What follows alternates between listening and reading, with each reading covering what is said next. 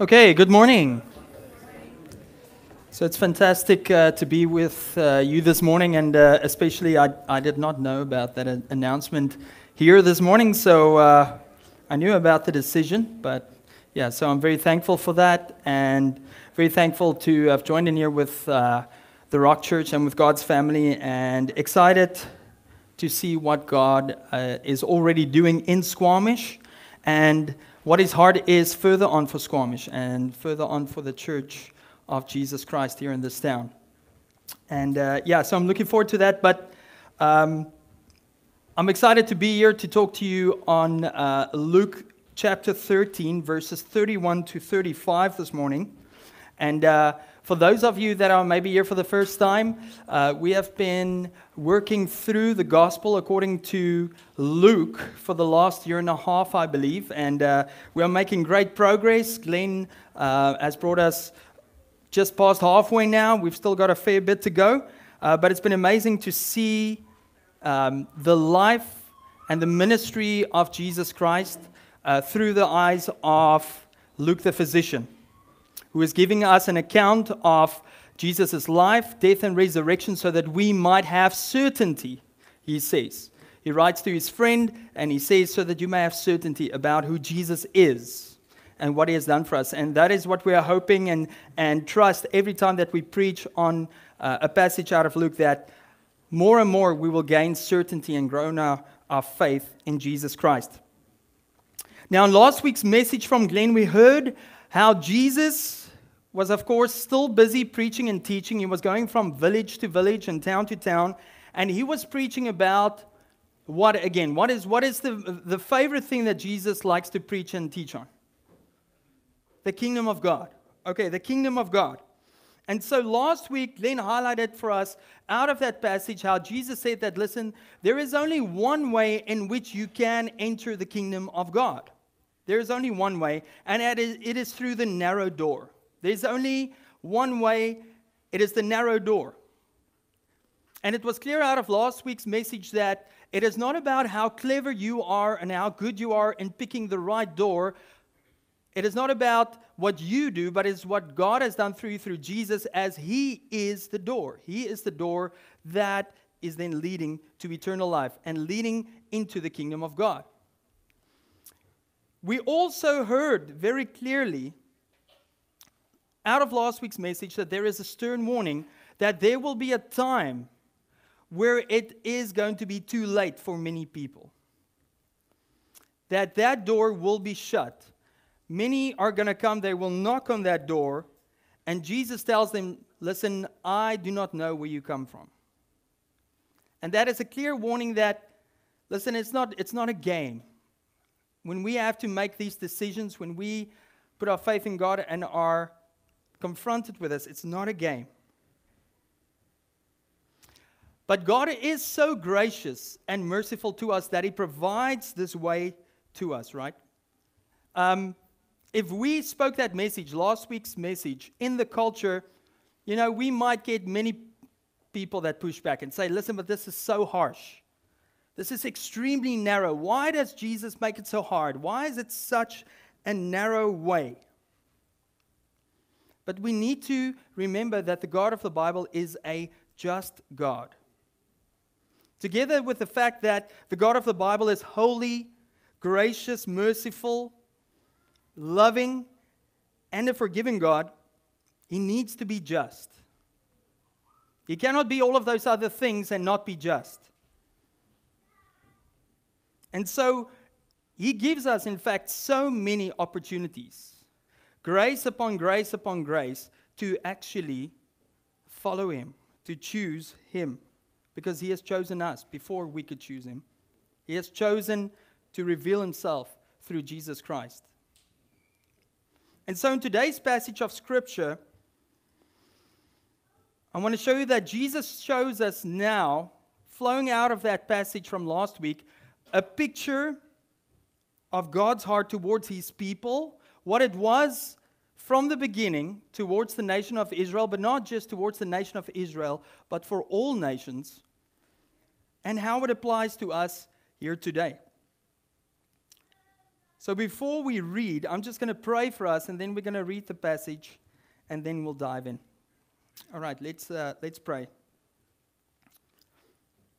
Father God, uh, Lord, I thank you for your word. I thank you for your word being the truth of God. I thank you for your word being revealed to us through Jesus Christ, made flesh. And so we thank you that we can look upon your word, and Lord, that we can come, can come humbly before you and ask, uh, Come and help us. Father, come and help me. Lord, let these words that I speak today, Lord, let it be your words. Holy Spirit, come and empower these words. And, and Father, anything that is not of you, any thoughts, any distractions, I come and pray for your protection over that, over us today as a body. And come and bring us into your fold. Come and help us to listen. And Lord, come and change our hearts. I pray that in Jesus' name, and, and we thank you, Lord. Amen. Okay, Luke 13, verses 31 to 35. It says there, at that very hour, so while Jesus was teaching about the narrow door, at that very hour, some Pharisees came and said to him, Get away from here, for Herod wants to kill you. And he said to them, Go and tell that fox, Behold, I cast out demons and perform cures today and tomorrow. And the third day I finish my course. Nevertheless, I must go on my way today and tomorrow and the day following, for it cannot be that a prophet should perish away from Jerusalem. O Jerusalem, Jerusalem, the city that kills the prophets and stones those who are sent to it. How often would I have gathered your children together as a hen gathers her brood under her wings, and you were not willing? Behold, your house is forsaken, and I tell you, you will not see me until you say, Blessed is he who comes in the name of the Lord. Just need to take a drink of water here was a little bit sick this week, so my mouth just running super dry. Before I jump into that text, quickly wanted to uh, just reflect on a bit of my past. Uh, I know that I've shared before here uh, with you guys that you know I grew up as the youngest of five children, being the baby of the family. Um, the age difference between me and my oldest brother is 18 years. And the brother that's closest to me, he visited, visited uh, us here in Canada now this past summer. He's four years older than me. Now, um, the two of us mainly grew up with each other. He was, he's my closest uh, sibling, and I know him the best of all of my siblings. And, uh, you know, we grew up in difficult circumstances, as I've uh, shared before. Uh, my dad was an alcoholic. Together with that, he had bipolar depression and, and struggled with his health through uh, heart disease, and, and he was smoking a lot and was a diabetic. It was just, uh, yeah, it was really hard for him. And then my mother was diagnosed with schizophrenia. But the, the most amazing thing about our family is that, still by the grace of God, all five of us were raised in this home, which was very dysfunctional, and, and the love of God was there. It was there. It was it was mainly led through my mother's leading. She was a devoted Christian and still is to this day. And my dad's, well, he struggled. He struggled to follow Jesus with everything that he had. But before he died, he did make his peace with God. But one of the things that I remember about our upbringing is that my father and mother had a specific way in how they disciplined us. Okay, when we were naughty and, and being disrespectful to my mom or, or just mischievous, you know, there was a consequence to it. But there was always a chance for us to apologize. There was always a chance for us to acknowledge what we had done wrong and then face the consequence. If he had not done that, we would most probably just have carried on in doing the, the same things. Now, um, I remember a specific instance where my brother and I, we were actually, you know, just being little stinkers with my mom. I was uh, seven years and my, my brother was uh, 11. and it was school holidays, and we were very bored. So we thought it was really funny just to really tease my mom a lot. And we did that through play fighting. And of course, me being the baby, my mother would stand up for me because she, in her mind, all the older siblings were always trying to get me. And they were. They were trying to get me. I promise you, it was always like that from the start. Okay, but anyways, so we would play fight because we figured out, hey, mom is taking this very seriously. She, she thinks we're actually fighting, and then I would run to her crying, ah, he hit me, and then she would come and, and run after my brother, and she wants to, you know, spank him with her slipper, but he would run away, and we're like, ha ha, this is really funny. Okay, and she figured out, oh, this is what you guys are doing, and, and so she warned us. She said that one day, listen, when dad gets home, I'm going to tell him you're going to get a big spanking. And so we were like, okay, super scared, waiting for the arrival of dad that evening.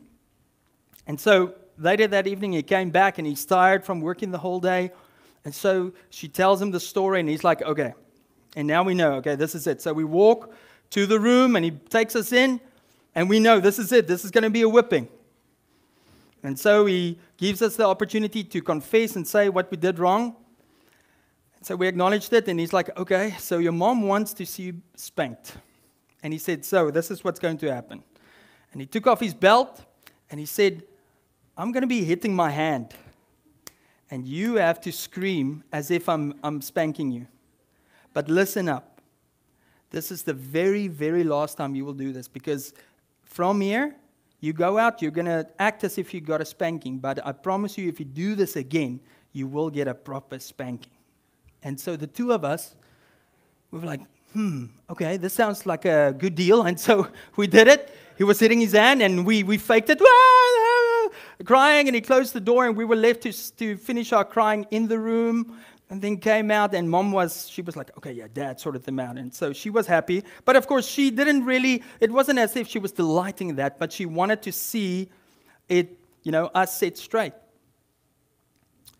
Now, looking back at that, that's not the greatest example of uh, how a parent should maybe discipline. It's not the greatest example to maintain unity between a husband and a wife. Um, but you know what? Of all the things that I remember of my dad when it comes to disciplining me, that's one of the that's the, the greatest memory because it revealed to me just how much mercy and grace he had for us and his desire, and I know my mom's desire as well, was not to punish us, but it was to correct us, to help us. And it was good. Now, I share that with you this morning because I believe in this morning's message and in this passage, God wants to reveal to us his heart to us. Because um, in last week's message, yes, Jesus is the narrow door, he's the only door. There's going to be a time where there's going to be a consequence for people that do not choose to follow him. But his heart is for us to come to know Him, to know His kindness, His grace, His mercy. The Bible says in Romans 2, verse 4, that it is God's kindness that leads us to repentance. It shouldn't be the fear of ending up in hell, and it shouldn't be that we just want to be safe one day in heaven. It's because we actually want Him.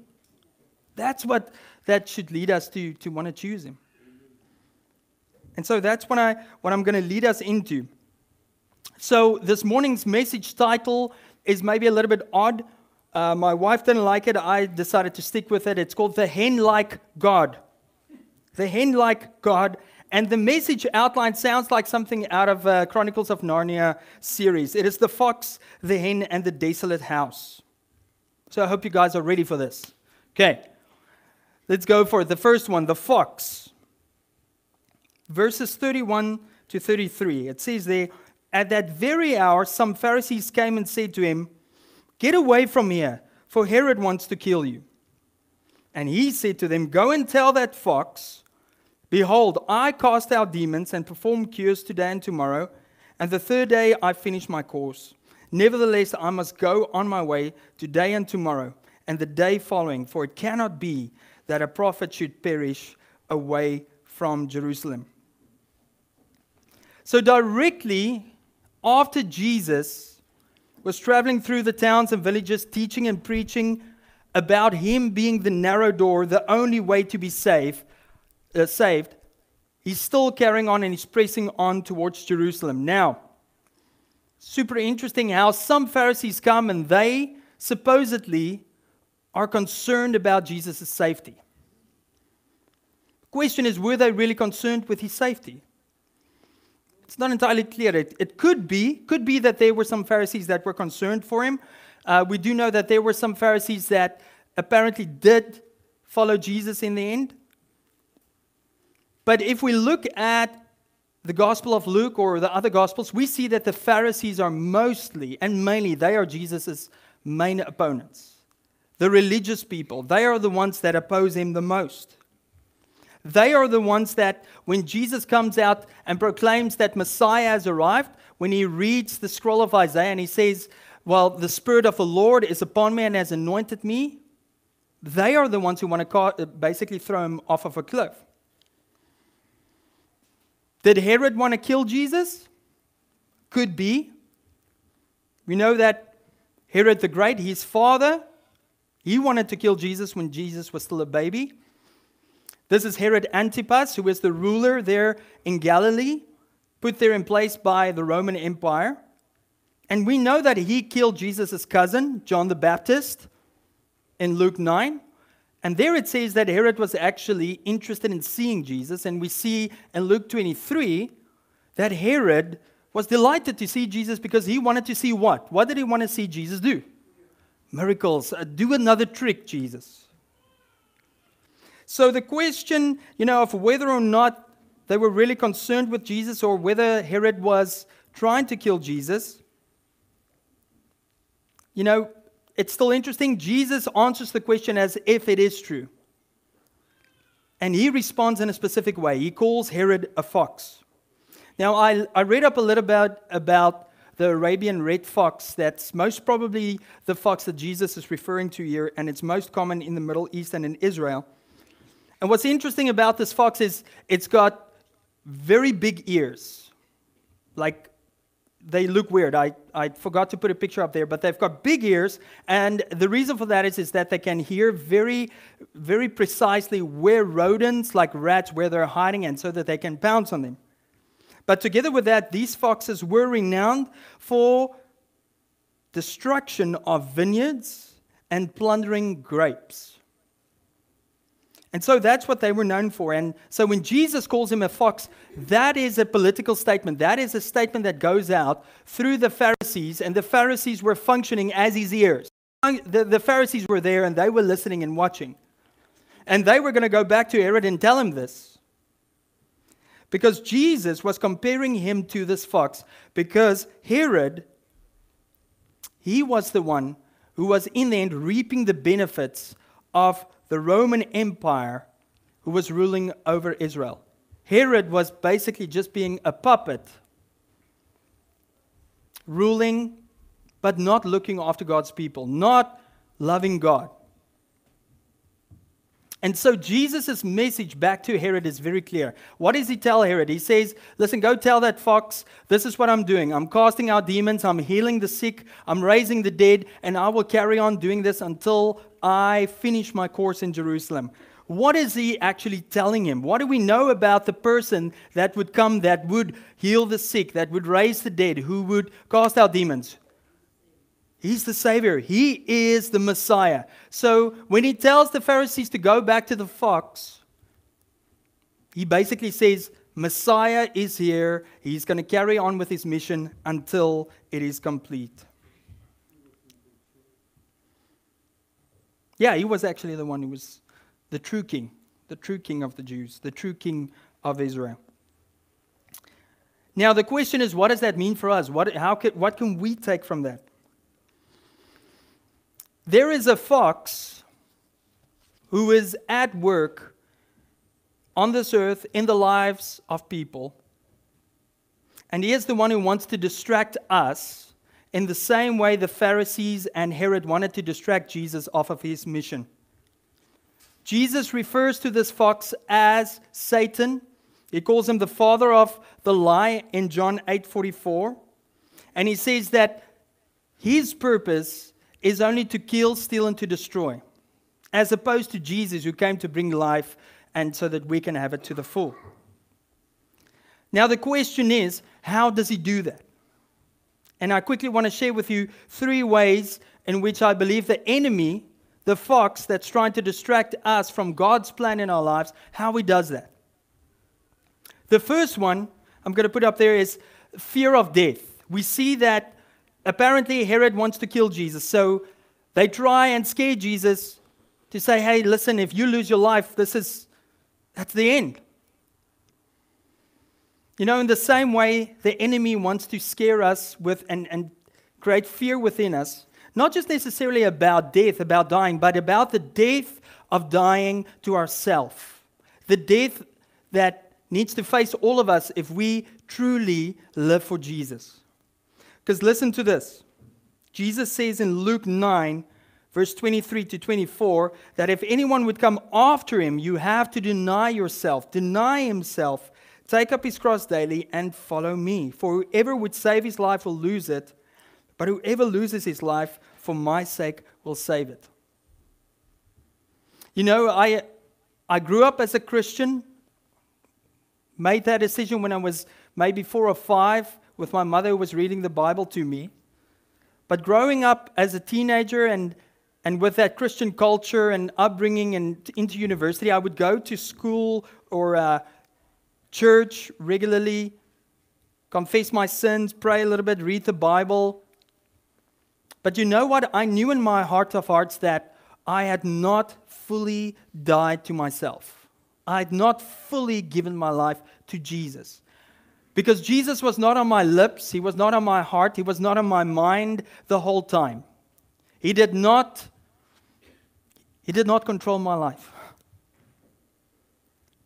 Because I had a fear. I had a fear of doing that. I feared giving Him full control. And the enemy had kept me in that place until the age of 23 when I finally made the decision to say, no, I need to give my whole life. I need to repent of my sins and follow Jesus with everything that I had. Second way that the enemy wants to create or distract us is by creating the fear of man. You know, together with the fear of surrendering my whole life to Jesus came the fear of what other kids would think, what my fellow friends would do, losing them. It is the same thing that the Pharisees, the same strategy, they tried to create a fear within Jesus about Herod. They were appealing to Herod. He was the king or the ruler there. And so maybe Jesus would be scared about Herod because Herod could actually kill him. And so Satan does the same thing with us. He tries to create a fear within us for what people might think or what people might say when we start talking about Jesus or sharing about what Jesus had done in our lives. Proverbs 29, verse 25 says that the fear of man lays a snare, but whoever trusts in the Lord is safe. So it comes with a promise that if we're in that situation, where maybe there's an opportunity to share the good news of Jesus Christ, those of us that trust in the Lord, we will be safe. He will carry us in those circumstances. He is the one that will follow through if we are bold in that way. But if we fear man, if we fear what people are going to think, that will forever be a snare to you.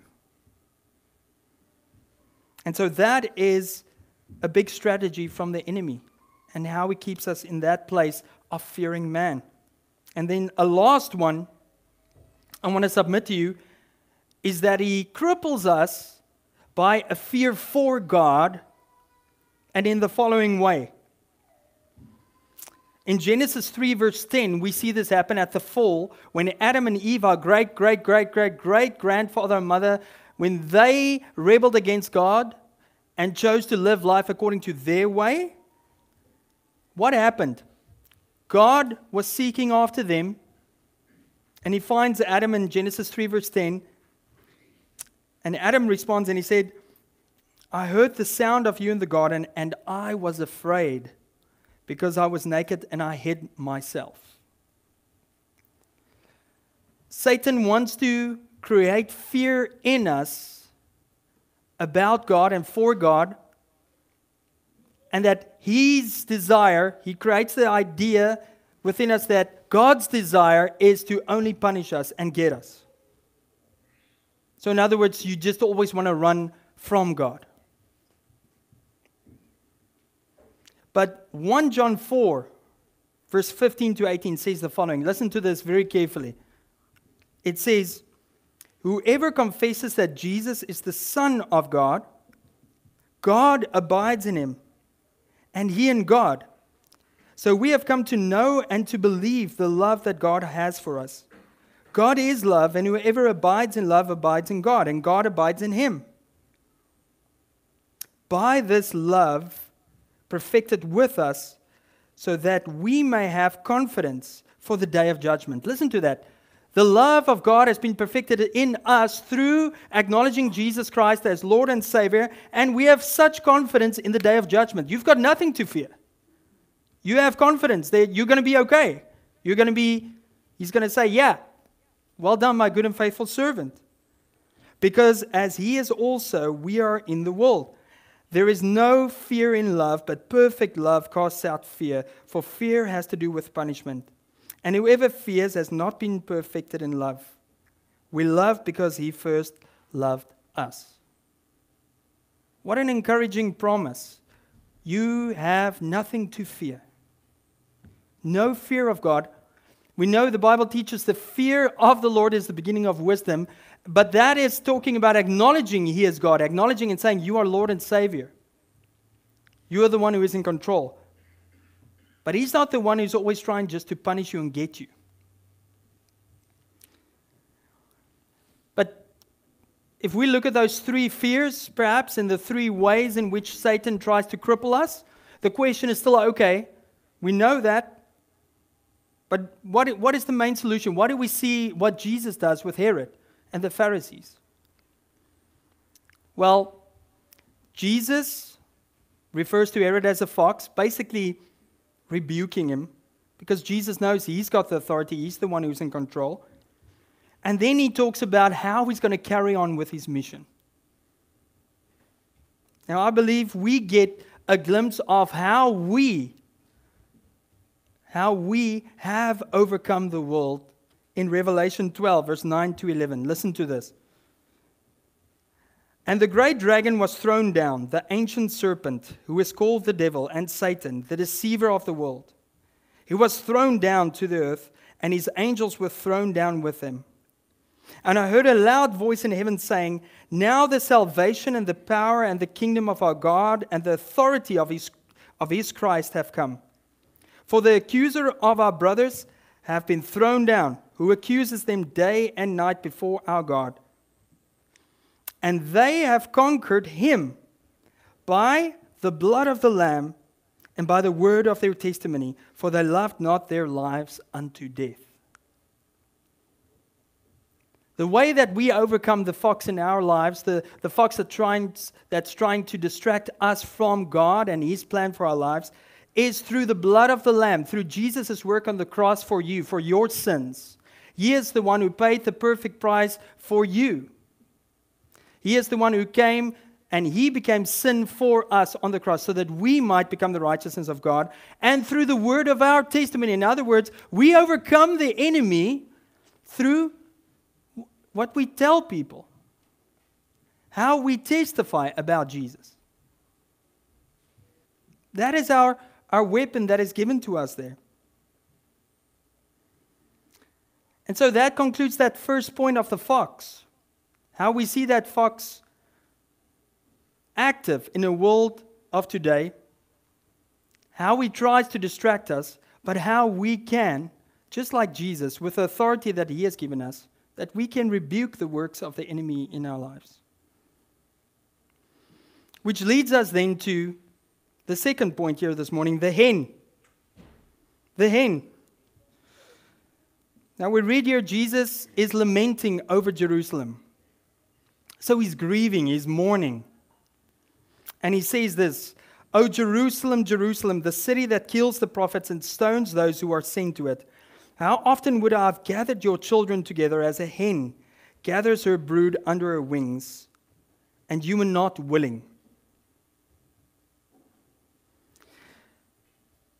So he's, he's basically mourning for Israel, mourning for Jerusalem.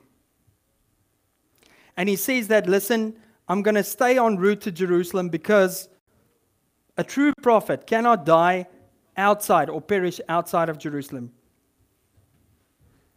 You see, the nation of Israel had a history of persecuting and killing the prophets that were sent by God in the Old Testament. And they were sent by God for that very purpose to call them back to Him, to call them back to, re- to repent. All prophets weren't necessarily killed in Jerusalem. So when Jesus says this, he's using the irony of this statement in the following way Jerusalem was the center of Israel's worship, it was the place where the temple of God was, it was where the Israelites had to travel to for their festivals that they had to celebrate. They had to travel there for the Passover. But most of all, it wasn't just the center of worship for Israel, but it would become the center of worship for the Gentiles too. Because listen, from the start, it was God's heart that through the nation of Israel, the whole world might know.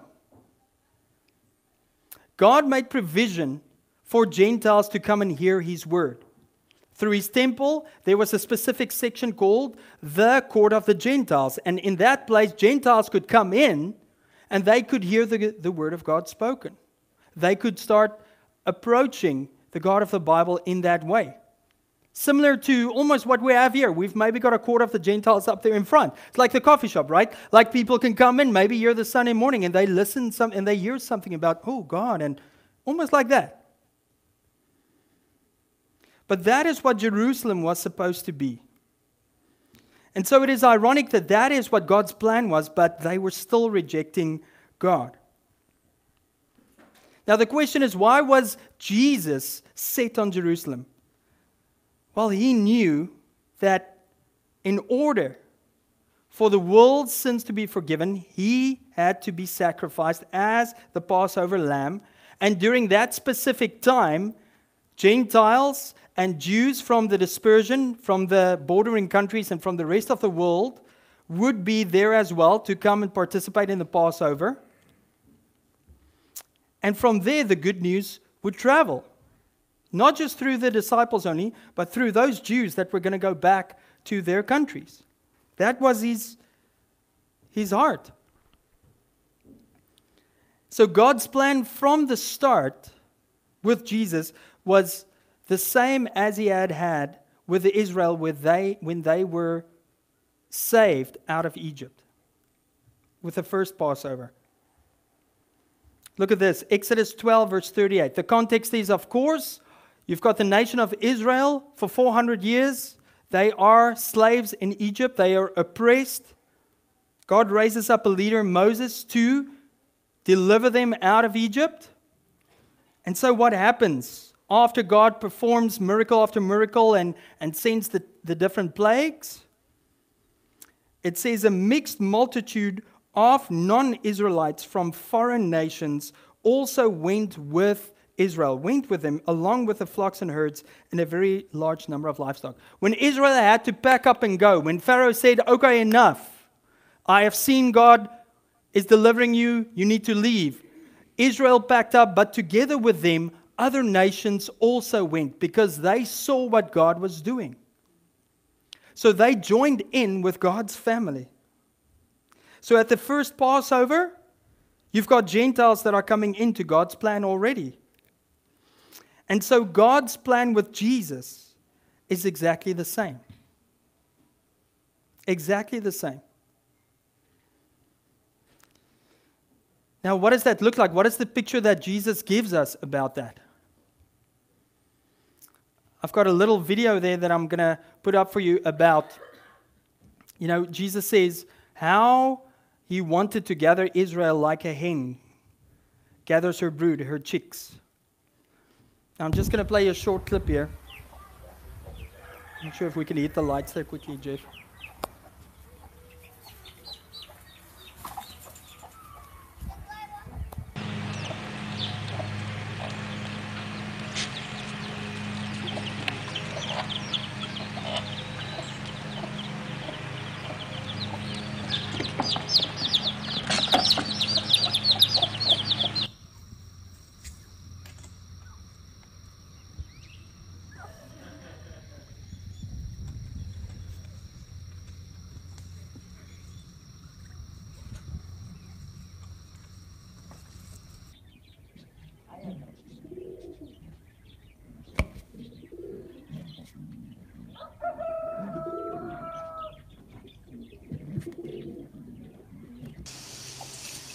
Can you see your baby?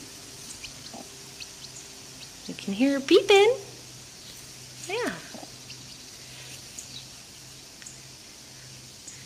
Now you can see she's lost feathers. They get in pretty bad condition being broody for a while. Okay. He gives us this picture as a hen gathers her chicks. Now, there was a little bit later on in that clip, you can see, um, I didn't have the right clip there, but there is a, a video and a little picture of, of where there is a hen, and there are like maybe a dozen, two dozen of chicks under the wings of one of the hens. But a hen doesn't just stay in one place and do nothing. The hen gathers the chicks, protects them, nurtures them. And so it's interesting how Jesus uses this picture to say, How often I've wanted to do this with you, Israel. How often have I wanted to gather you under my wings, but not just gather you to come and sit and, and feel nice and comfortable. I'm here to protect you, I'm here to to make you safe. And that is the picture God gives to us this morning about who He is. That is His heart. That's His heart, not just for Israel, but for us. And so many of us have got the wrong perception and idea about God in our minds because we have been fooled by the enemy to think He's out to get us. He's just, we can't trust Him. He's not good. And the question to all of us this morning is you know, have we come to the fold of God? Have you come to that fold of God where He is like a hen and He's gathered you in? Because that is His desire, as we had saw, uh, seen there. And He wants to protect you from the enemy. Jesus promised that no one will snatch us out of His hands when we commit to Him. And then, if you have made that decision, are we on God's plan? Like, are we on His mission? Do we realize that that is His desire for us? That He not just saved us so that we're happy and now we can live until one day that He returns or we die, but He's actually got a plan for us. And the question is, how do we get on that mission? You know, if, if you're here at the Rock, it's, it's not difficult to get on God's mission here. God's mission is to go and make disciples of all nations and to baptize them in the, in the name of the Father, the Son, and of the Holy Spirit. We have 40 plus kids upstairs that are part of Kids Rock. There's a place we can make disciples. If you haven't been baptized yet, become a disciple. Be obedient to what Jesus calls you to do if you have not become a member of this church yet? Why not? What is stopping you from making that commitment? God has a plan for you, He has a mission. But for as long as we make excuses with these things and, and we don't see Him as the hen who's trying to gather us in, we are not on God's mission. And so that is the hen So the fox who's trying to distract us with all these fears. We have the hen who's trying to gather us, gather us in, not just us, the people outside of these doors. And now, my last point and conclusive point is the desolate house. It's the house of ruins. Jesus says, Behold, your house is forsaken. And yet I tell you, you will not see me until you say, Blessed is he who comes in the name of the Lord. Jesus told them their house was forsaken, it was desolate in ruins. What did he mean by that? We know the people of Israel, and specifically the religious leaders, started trusting more in what they were doing, their laws that they were keeping, their rituals, their sacrificial system. They were trusting in those things and in the temple of God rather than God. They were missing God's heart. Glenn had mentioned last week, they were neglecting the sojourners, they were neglecting the orphans, the widows, those that were the lowest of the low in the community. And so basically, Jesus is telling them their worship has become empty. There's no life in it, it's worthless. And that caused their house to be desolate. everything that they were building their security on was going to fall to the ground because 37 years after Jesus' crucifixion, his death, his resurrection, and ascension, we know that Jerusalem was destroyed. The temple of God was destroyed, it was plundered. And so Jesus gave them this warning, but he does give a promise. He says, Listen, you will not see me until you say, Blessed is he who comes in the name of the Lord. It's a mysterious promise that he gives to the people of Israel, and it's pointing towards a future time before his second coming that many, many Israelites will, in fact, believe in the Messiah. And as we're carrying through in this time, many Jewish people are coming to faith in Jesus. But I believe it's something to us as well that we will not see Jesus. You will not see Jesus for who he truly is until you start take that step in faith and trust him. And you confess with your mouth that he is Lord and you believe in your heart that God had raised him from the dead. We are just like Jerusalem. We're just like the nation of Israel in the fact that our nature is to reject God. Our nature is to look at everything around us here in Squamish, to look at the mountains, to look at the ocean, to look at the nature and say, wow, this is all just by chance. Romans 1 says that we suppress the truth. Even though we know God through what we can see the heavens, the stars, everything, we suppress the truth. So we're just like them. The question is what is what is your house and temple here in Squamish?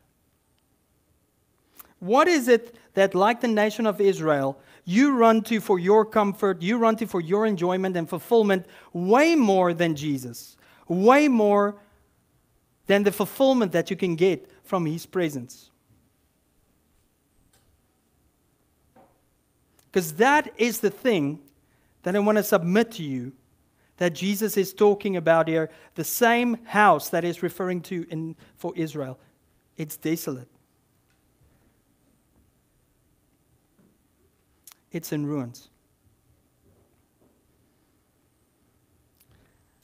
So I want to conclude with this.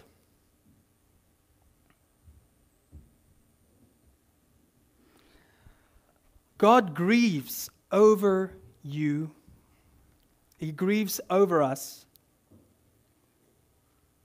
because of sins and things that we do that we feel this is going to give me fulfillment over and above what God can promise me and give to me. He grieves about that. He laments the same way as he was lamenting over Israel.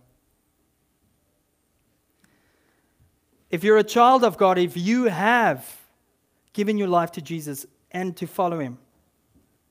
The picture that Jesus gives us here today is a picture of he is the hen that wants to gather in, the hen like God who wants to keep you under his wings, under his protection. And he is calling us back. So it might be that you're sitting here and you have been ticking off the boxes. You have just been going through the boxes. You've, you've done the things that you think, like, okay, this is maybe what a good Christian do- does. But the question is do you really and truly know and love Jesus with all your heart, soul, mind, and strength? And is He your delight? Because He's calling you back. If you have not made that decision yet to trust Jesus with your whole life and to repent of your sin, to say, Jesus, forgive me for how I've lived life my way and not according to your way and I acknowledge you as my Lord and Savior. And if you have not invited Him to cleanse you of all unrighteousness and to make your heart His dwelling place, this is your opportunity to do that today. Because He is that same God. He wants to include you in His fold, He wants to bring you in. And so, as we move into communion this morning, let us reflect on that. Let us, in this time now, maybe ask God this question and trust that His Spirit is going to reveal this to you. That we close our eyes as the, the band starts playing. And we ask the Holy Spirit to reveal to us what is the temple, the shrine that perhaps we run to instead of Jesus? What is the thing that we run to? And trust that He will reveal that to you. But know that when He shows you that, know that it is in ruins, it is desolate. And He wants you to repent of it and He wants you to follow Him. And so we also know that the Bible teaches us with communion that communion is exclusively for us if we have received God's grace and forgiveness for our sins. If we have acknowledged Jesus as Lord and Savior and we are His children, that is for us. If you have not done that, let communion pass by you. You don't have to participate in that. But it is your opportunity to actually become part of God's family and, in fact, participate this morning. So, yeah, if, um, if the ushers perhaps can, or the elders that serve communion can come to the front and the, the band, and uh, I will lead us in prayer before we take communion. Let's pray.